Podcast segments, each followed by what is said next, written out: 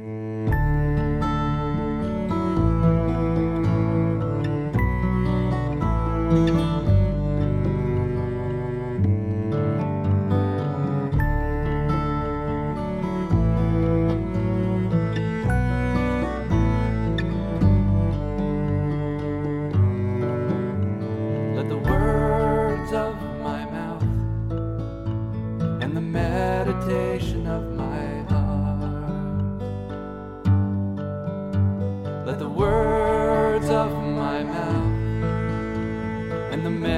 meditation of my heart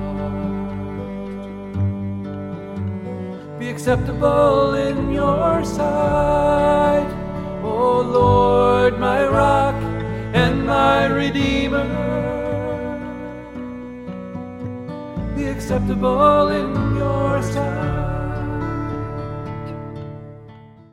The Word of God for our consideration today is recorded in Luke chapter 8, verses 5 through 8, where Jesus tells the parable of the sower.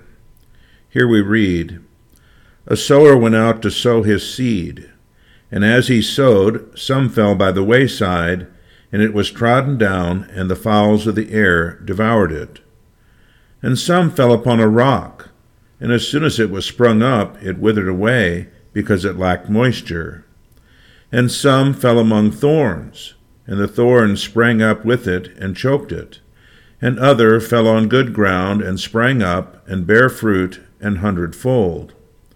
And when he had said these things, he cried, He that hath ears to hear, let him hear.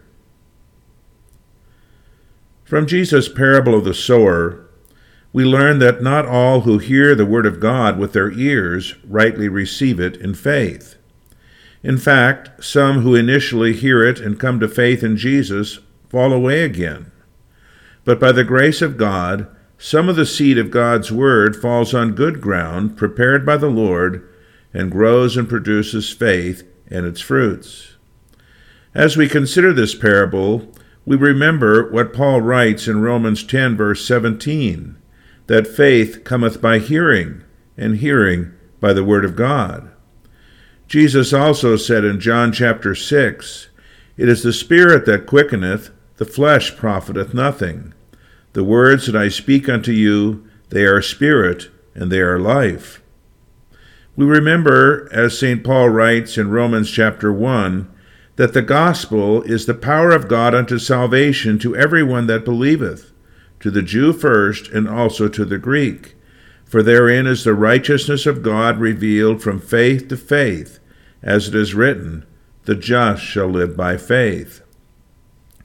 And we also consider the words of the Lord in Isaiah 55, verses 10 and 11, where the Scriptures say, For as the rain cometh down and the snow from heaven, and returneth not thither, but watereth the earth, and maketh it bring forth and bud, that it may give seed to the sower and bread to the eater.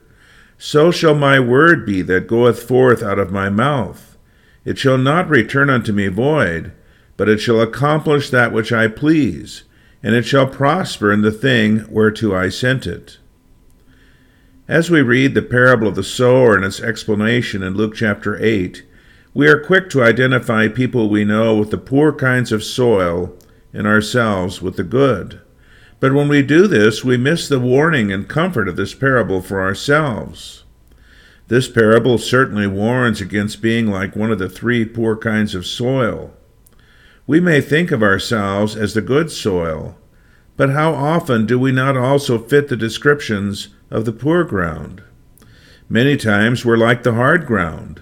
The Word of God is sown upon us, but it doesn't sink in and produce fruit in our lives because we have either been uninterested or inattentive. Then the Word is snatched away by the devil. Often we are also like the rocky soil. Though God's Word begins to grow and produce faith in us, in times of trouble, affliction, or persecution, we shrink back from a bold and faithful confession of the truths of God's Word because we have not let that Word sink its roots deep into our lives. When trouble comes and our faith is put to the test, we turn away in doubt and unbelief.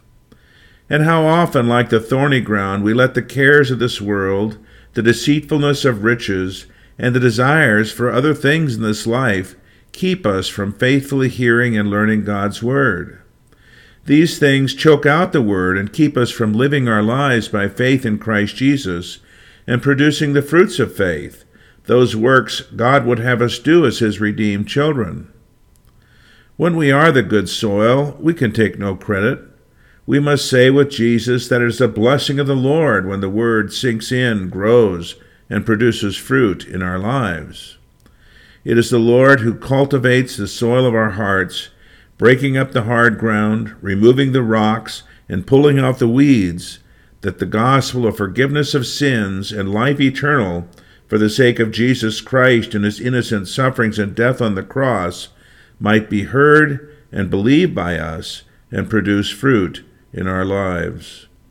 We pray, Almighty God, thy word is cast like seed into the ground.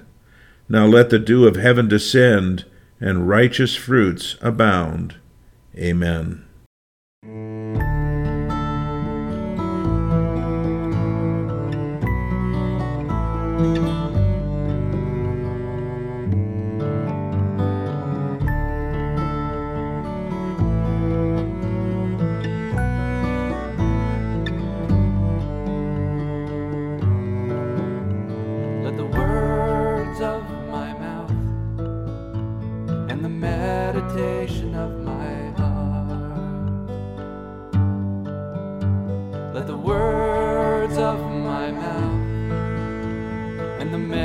Meditation of my heart be acceptable in your sight, O Lord, my rock and my redeemer. Be acceptable in your sight.